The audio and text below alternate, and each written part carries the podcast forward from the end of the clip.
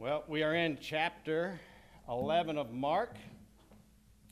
We have made it to the Passion Week. Passion means suffering.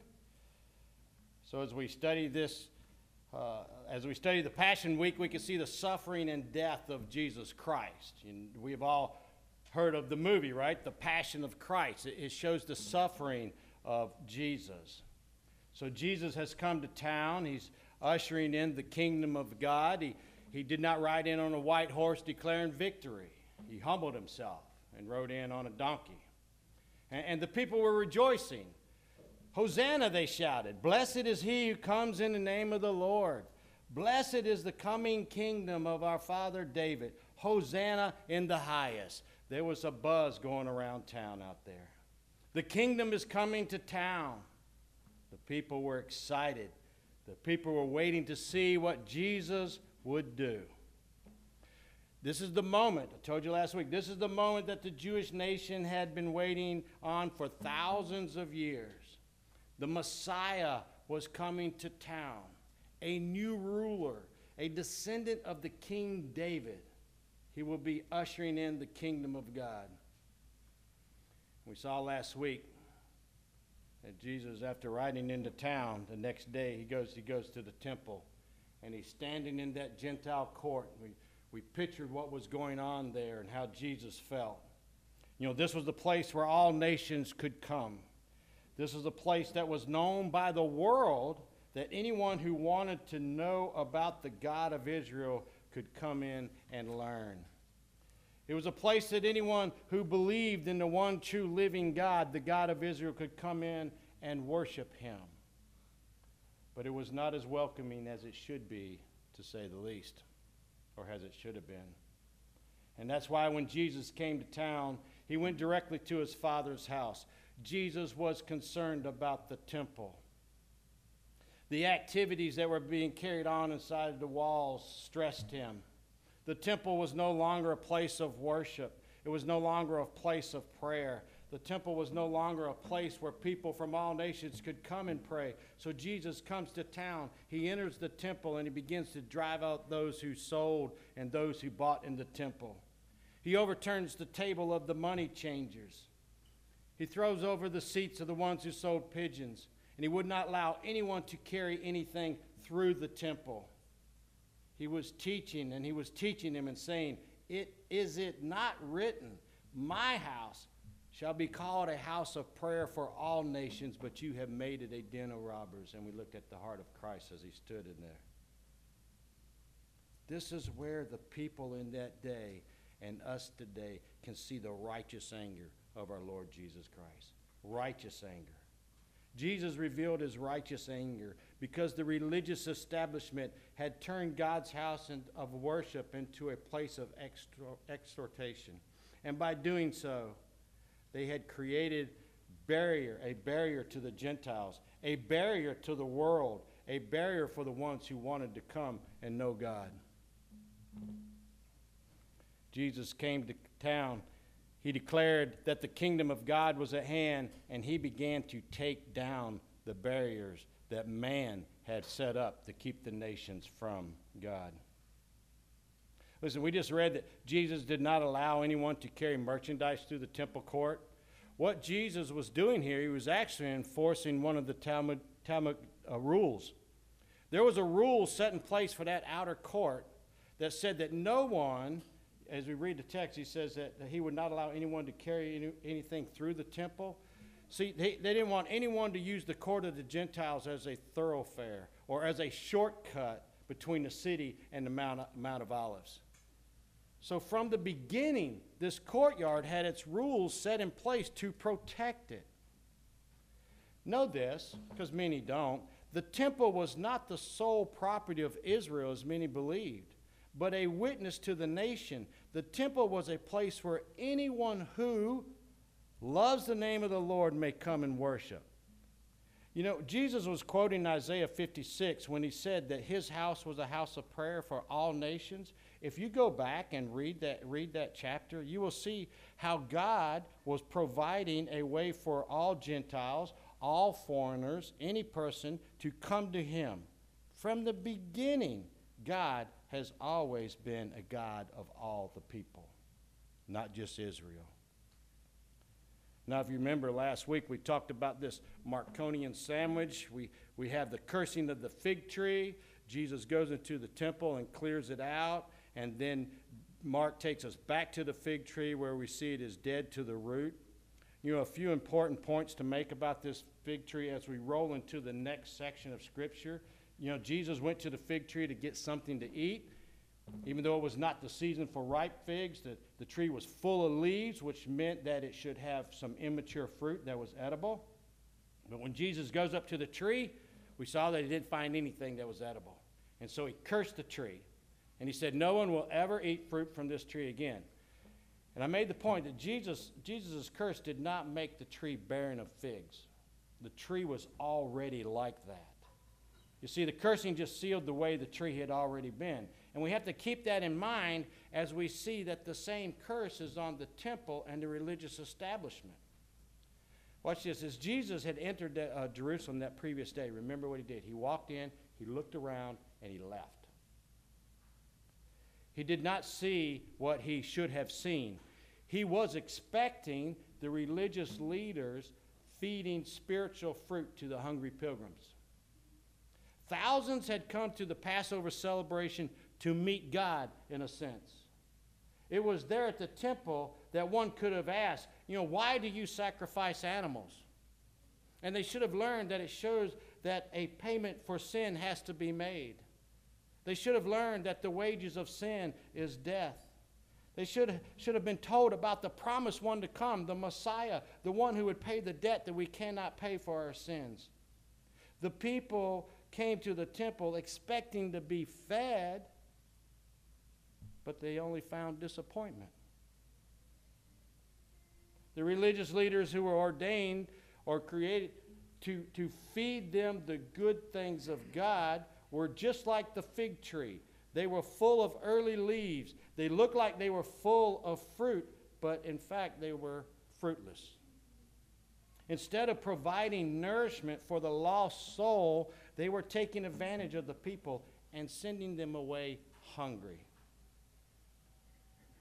Jesus was hungry, and he went to the fig tree expecting to find something to eat. Disappointed, Jesus was left hungry by the fruitless fig tree. The pilgrims came to the temple, spiritually hungry and looking to be fed. Disappointed, they left hungry by the fruitless system. And the scripture tells us that the disciples heard this. They, they heard the cussing of the, of the cursing, the cussing of, that, that wouldn't be an innocent tree, would it? That's the innocent tree we were talking about last week. He's not so innocent. Shame on that tree. they heard the, the cursing of the fruitless fig tree. Glad that's all they heard. They heard this, and, and Jesus made sure they heard that. You know, I, I actually did that as I went through this text. I said, make sure you don't do that when you get up there. make sure you don't do that. Perfect. Absolutely perfect. Listen, Jesus was training them, okay? He was preparing them for the days to come, and they needed to understand this truth. What was the purpose of the temple? It was a place that the people should be able to come to and be fed the Word of God. Yes, it, it, it, had the whole sacrificial system going on. All this stuff was going on, but it should have been a place that would tell why and point everyone to the one to come. Why do you do the sacrifices? It was a place to feed the ones who are hungry. So Jesus uses this time to teach and prepare his disciples to go out and proclaim. Listen, they are going to go out and proclaim that the kingdom of God is at hand. Repent and believe in the gospel. You see, the disciples, they are the ones who will soon be sent out to what? Start the church. And they need to know what the purpose of the church will be. Just like the temple had a purpose, the church will have a purpose. The church is to be a place where people can come to be fed and be fed on the spiritual food that God provides. If the church can get this one point down, the rest of it will just roll. Write this verse in your margins beside the temple there. Listen to what Jesus tells Peter to do as he's commissioning him to go and set up the church of God. John 21 15. When they had finished breakfast, Jesus said to Simon Peter, Simon, son of John, do you love me more than these? He said to him, Yes, Lord, you know that I love you. Jesus said to him, What? Feed my lambs. He said to him a second time, Simon, son of John, do you love me? He said to him, Yes, Lord, you know that I love you. He said to him, Tend my sheep. He said to him the third time, Simon, son of John, do you love me? Peter was grieved because he had said to him the third time, Do you love me? And he said, Lord, you know everything you know. You, you know everything. You know that I love you. Jesus said to him, Feed my sheep. What is the number one thing the church is to do? Feed God's sheep. Above all things, feed the flock the spiritual food that God has provided. How is that done? How do we do that? Preach the word. This is how the flock is feeding on the good things of God. What was the what how did Paul challenge Timothy when he sent him out? 2 Timothy 4, 1 through 5. Write that one in there too. He said, I charge you in the presence of God and of Christ Jesus, who is to judge the living and the dead, and by his appearing and his kingdom, don't miss that, preach the word. Be ready in season and out of season. Reproof, rebuke, and exhort with complete patience and teaching. For the time is coming when people will not endure sound teaching but having itchy ears, they will accumulate for themselves teachers to suit their own passions, and will turn away from listening to the truth and wander off into myths. As for you, always be sober minded, endure suffering, do the work of an evangelist, fulfill your ministry. How does Timothy fulfill his ministry? He feeds the flock by preaching the word, in season and out of season. This is how the church is to be fruitful provide spiritual food for the flock in season and out of season, when it's popular and when it's not popular. That's why we here at Living Hope, we make sure we preach the word. We make sure the flock hears the scriptures. We make sure you hear sound doctrine. Doctrine. We make sure you are equipped in the truth because it is the truth it is the Word of God that will carry you through. It is the Word that is the rock solid, sound, sound, solid foundation that one needs to live a life that glorifies God. Young people, I see you. I preach to you all the time. You hear me say this. You may go off to college one day, you may move away. Wherever God leads you, make sure you find a church that preaches the word. Make sure. There are churches that do a lot of stuff to stir the emotions, to tickle the ears, to feed the flesh. I don't care whatever else they do. You make sure they are preaching the word. None of that other stuff's important. What is important is you are being fed the truth. What is important is that if you are able to read the, about the cursing of the fig tree and be able to know what Jesus was doing and why. You know this passage. You've been equipped because it has been preached to you. You know that the curse of the fig tree is a symbol of God's judgment in the temple. When you read this text, you remember that neither the tree nor the leaders in the temple produced fruit. You now know that when Jesus brought in the kingdom, things were changing.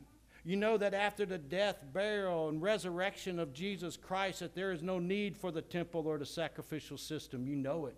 You've been taught it.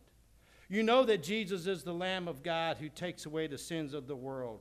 You know that if you put your trust in the shed blood of Jesus, Jesus, that you will have eternal life with him forever and ever. You know it. You have heard it. Amen.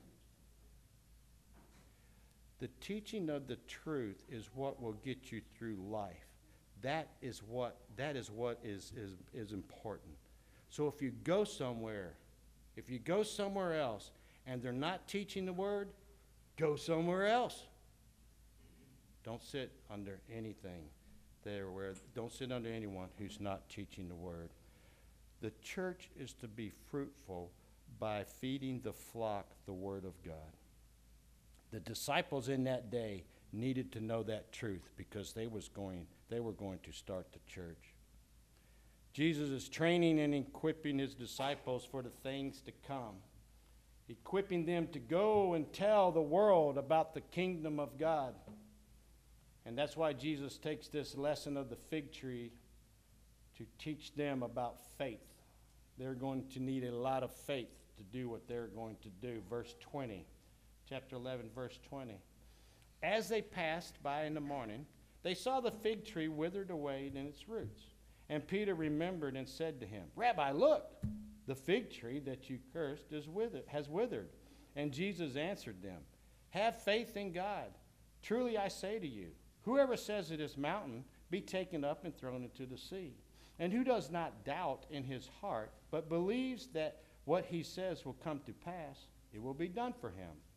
Therefore I tell you, whatever you ask in prayer, Believe that you have received it, and it will be yours.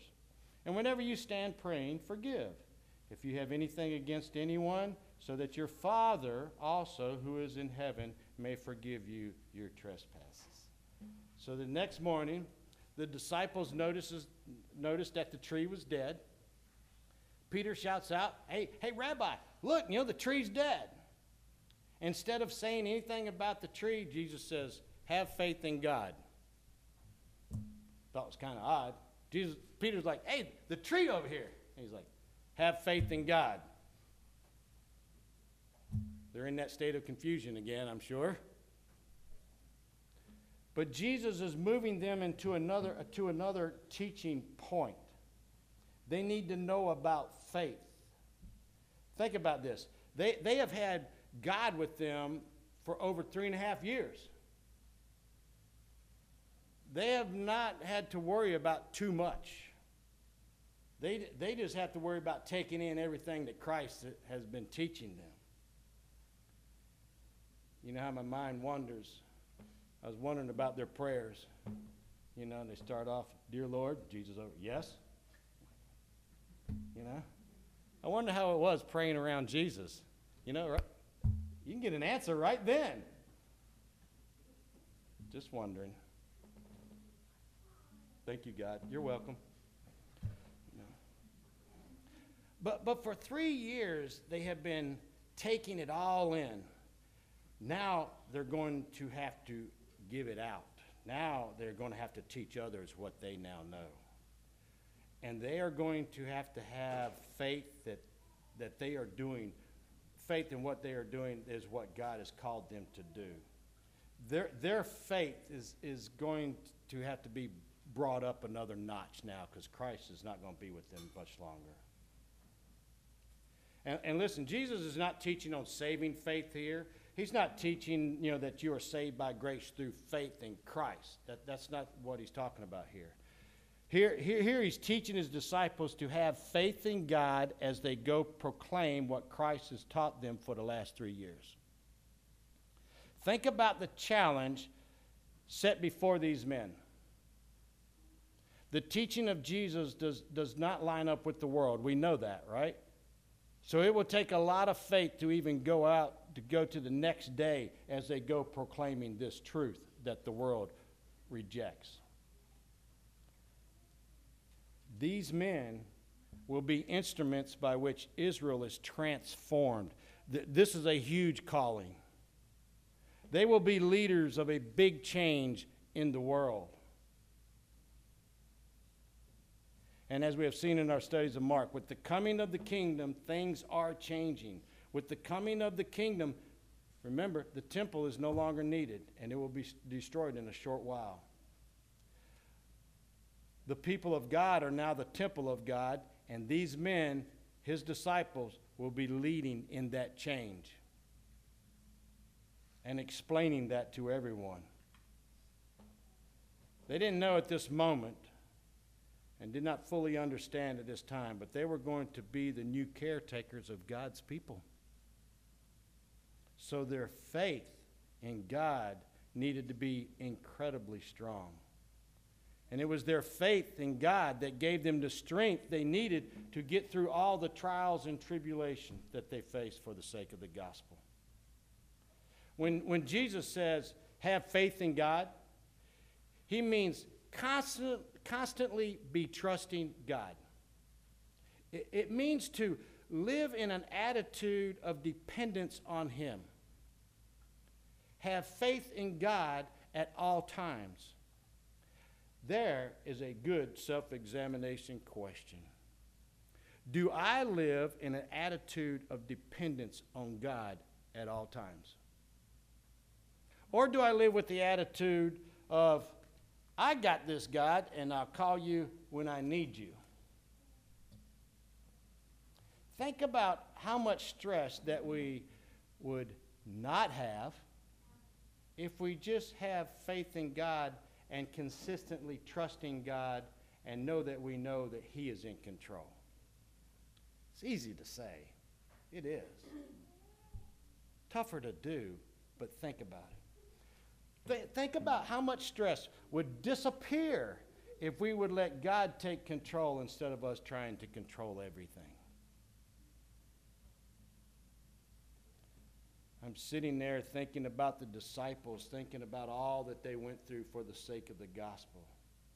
And I wonder how many times in their life did they say, Well, God knew this was going to happen. God's got this. You, you know what I'm saying? They come to get, hey, Peter, we're here to arrest you. We're going to beat you. We're going to keep you in prison. Peter says, God knew this. I trust in him to get me through. We can see this with Paul. He's in prison, a cold, dark cave. He's chained to the wall. What is he doing? He's singing hymns. You can only do this if you are constantly trusting God. You could only do this if you have learned to live in an attitude of dependence on Him and know that He's in control. And this is how the disciples had to learn to live. They had to live with an attitude of fully trusting God in all things. It's time for the disciples to understand that Jesus is not the object of their faith not the temple. Nor should their faith rest in the kingdom they hoped Jesus would set up. Their faith cannot be in, be in obeying the Jewish laws, nor their positions as, as Jesus' disciples. Their faith should rest in God alone. They have to choose to fully put their faith in Jesus. And we know they did. Great warriors with great faith. Now, the text that we have here, I told you we was going to talk about it this week, has been taken out of context many times. It's been used to preach a false gospel. It's been used to advance man's selfish agenda. It's been used to judge people's salvation, all which are wrong. So let's walk through what Jesus is teaching his disciples. He says to them, Truly, verse 23, I say to you, whoever says to this mountain, Be taken up and thrown into the sea and do not doubt in it, and does not doubt in his heart, but believes what he says will come to pass, it will be done for him. All right. So, like I say, this, this text is used out of context many times. I want you to take a moment and I want you to look back, all the way back to when Jesus made this statement. And then I want you to count forward how many mountains that have been thrown into the sea by godly people who have not doubted, who have faith. I came up with zero. I don't know how many y'all came up with. Zero. So even though many have challenged people's faith over the years with this verse, even though many has used this verse in the name it and claim it movement, it does not mean that you can go around and throw mountains in the sea because you have such awesome faith. Think about this. if there was one guy who could do this, you think he'd have a pride problem? you know what I'm saying? Throw that mountain into the sea, step back. Man, if y'all had as much faith as I do, you could do that. Sinful man. But think about that. God is not saying that you can move mountains if you have enough faith. So, what is Jesus teaching his disciples? What is he telling them? You have to trust in Jesus despite everything to the contrary and to expect from him what cannot be expected from anything else in the world. Expect from him what cannot be expected from anything else in the world. The disciples are going to have to have that faith in Christ that could move a mountain, you see. They, they need to know and understand that they will be able to do what God has called them to do by the power, listen, of a faithful prayer, a faithful prayer without doubting. What Jesus is saying is that in their prayers to God, they must believe without doubting. That means without wavering in their confidence in God. Never wavering, wavering in their confidence with God. Jesus is telling his disciples, you need to be endlessly praying without doubt, without doubting, as you face mountains of opposition to the gospel message that they were told to proclaim. There it is, right there. Pray without doubting as you face mountains of opposition to the gospel message that they were told to proclaim. They are going to be the ones who will be the mouthpiece for the advancement of God's kingdom. They will need to be praying without ceasing and never doubting if God is with them or not. You know, we had the privilege of, of having the rest of the New Testament, and, and we could see the opposition that these men faced, story after story. And the good news is we could see they got it. They marched on, they prayed on, they proclaimed on until they heard those precious words Well done, my good and faithful servant. They will face mountains of opposition. So Jesus gives them comfort when he says, Therefore I tell you, whatever you ask in prayer, believe that you have received it and it will be yours. Another text taken out of context all the time. Sinful man uses this text over and over again to try to fulfill their fleshly desires. When people use this verse to claim all this worldly stuff, you know, if I just pray it, you know, I get it, you know, it just shows the selfishness of their heart. It reveals where they stand. It shows that they do not have the mind of Christ. Now, think about this for a moment. in context, where this text is, when Jesus told his disciples, you know, hey, whatever you ask in prayer, believe it, you receive it, it's yours. You know, he's telling his disciples this. Do you think their first thought was, awesome, I'm going to get me some new sandals, I'm going to get a new Eno, I'm going to have so much bling, everyone, everyone going to wish they were me? Do you think that was their thought? No. Not at all, but that's what we think as we hear, read a text like this. That's not at all the way they were thinking. Maybe Judas. I don't know. You know? Look, they are on a mission from God.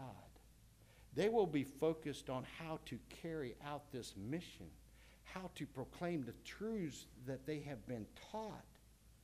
They, they have left everything for the sake of the gospel. So they're, they're not in the mindset of, you get a new camel and you get a new camel. You know? Think about what's going on here in the text. Their heart and our heart should be fully focused on the advancement of the kingdom, and our prayers should reflect that. When we come to the realization that we are on a mission from God, all of us, and not on a mission to better our lifestyles and collect toys and then die, then our prayers will reflect that. They surely will. This verse was not a guarantee that the disciples would get anything they wanted by simply asking Jesus and believing. We know this because we know the whole counsel of God. You hear me say that all the time. God does not grant, listen, God does not grant requests that will hurt people. We know that. He does not answer prayers that will violate his own nature or will. Listen, our prayers, our requests must be in harmony with the principles of God's kingdom. And watch this the stronger our faith, the stronger our faith, the more likely our prayers will be in union with Christ and in line with God's will. The more we know about God, the stronger our faith is, the more our prayers will line up with God's will. And when that happens, then God will gladly give us what we ask. Short lesson on prayer before we walk away from this. Prayer must be in the will of God. 1 John 5 14. And the one praying must be abiding in the love of God. John 15 7. Prayer is not an emergency measure that we turn to when we have a, a, a problem. Real prayer is a part of our constant communion with God and worship of God. You must be a believer for prayers to be heard, except for one. The only prayer that a non believer prays and God hears is the sinner's prayer asking for forgiveness and putting their trust in Jesus for their salvation. That's the prayer he's waiting to hear. You must not be holding a grudge against another person. You must not pray with selfish motives. Your request must be for the good of God's kingdom. Your request must be in line with God's will and be accepting of whatever that will might be. You must have faith in God and not the object of your request. Jesus prayed in Mark 14 36, and going a little farther, he fell down on the ground and prayed that if it were possible, the hour might pass from him. This is just before the cross. And he said, Abba, Father, all things are possible for you. Remove this cup from me, yet not what I will, but what you will. Jesus prayed with his heart. He prayed without doubting. He trusted God knew best, and he submitted to God's will. Jesus prayed with God's interest in mind. When we pray, we should express our desires, sure. God knows our heart. But we should want His will above ours. These disciples needed to have faith that can move a mountain. They needed to fully trust without doubt that God would give them everything they needed to carry out the mission set before them. He gives them one more instruction. Verse 25 and ever, whenever you stand praying, forgive. If you have anything against anyone, so that your Father also, who is in heaven, may forgive you your trespasses. Now, this verse is not in the earliest manuscripts. They say that it was inserted by the ones who were making the copies. But it sure does go right with our text today here. If you want to put on the mind of Christ, if you want to pray like Christ and be thinking about his mission, then forgiveness would surely bring you to that point. Jesus is hanging on a cross, beat beyond recognition, abused, mocked, spit on, and he says, Father, forgive them, for they know not what they do. Forgiveness is key. These disciples will have to put on the mind of Christ. They will have to forgive in order to be able to carry out this mission. They will have to know that through prayer they will have everything they need to carry out this mission. They will have to have faith that will move a mountain to get them to the end. Jesus is equipping his disciples to go and proclaim that the kingdom is, is at hand. Repent and believe in the gospel. Jesus is equipping them because we know that he's going to believe in them very soon. He wanted them to have everything they needed to be able to do what God has called them to do. That's the heart of our Savior. So, you know, as I sat there, as I ended this sermon, and I sat there and meditated on this text for a while, and as I thought about it, I said, What is an example of faith that can move a mountain? You know what I You know what I came up with? When, when me and Tammy got saved, Tammy called her grandmother. Tammy's so excited. She's still excited to stay too. So excited about our salvation. She calls her grandmother and tells her, Hey, me and Rob got saved. And she says, Oh, how wonderful that is. I have been praying for you guys for a long time. Through her faith that could move a mountain, she prayed without doubting. And God answered her prayer the day He brought salvation to our home. Listen, we are all on a mission for God. We are all to have faith in God that can move a mountain. And we are to be praying that His will be done on earth as it is, as it is in heaven. Don't doubt God. Don't doubt it.